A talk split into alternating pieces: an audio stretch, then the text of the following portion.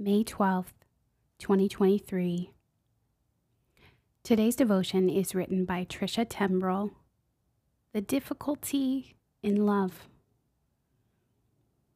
This is my commandment love one another as I love you. No one has greater love than this to lay down one's life for one's friends. John chapter 15, verses 12 and 13. Why is it so hard to love one another? In today's gospel, God calls us to love one another as He loves us. How do I do that, God? How do I love someone who has intentionally wounded me?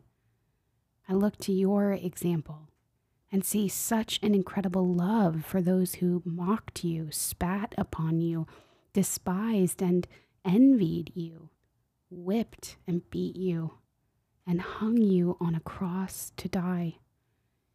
You were praying for them on the cross, just the same as the ones who followed and adored you. Your zeal for every soul you created is beyond what I believe my human heart can hold. Oh, to have a heart so open to love that your love increases even when I walk away from you. To have a heart that never hardens or builds up walls. Your heart does not hate, it only loves. Your heart does not envy, it celebrates individual giftedness generously. Your heart does not see sin as our identity, it only sees our sin as a way home through your mercy and forgiveness. Your heart does not hold anger against a repentant sinner, but offers peace, mercy, and compassion. But your heart does know how to break, but it doesn't break the way mine does. My heart breaks and I put up walls of self protection. Your heart breaks and you open it wider. So we have a new way to find ourselves in your merciful arms.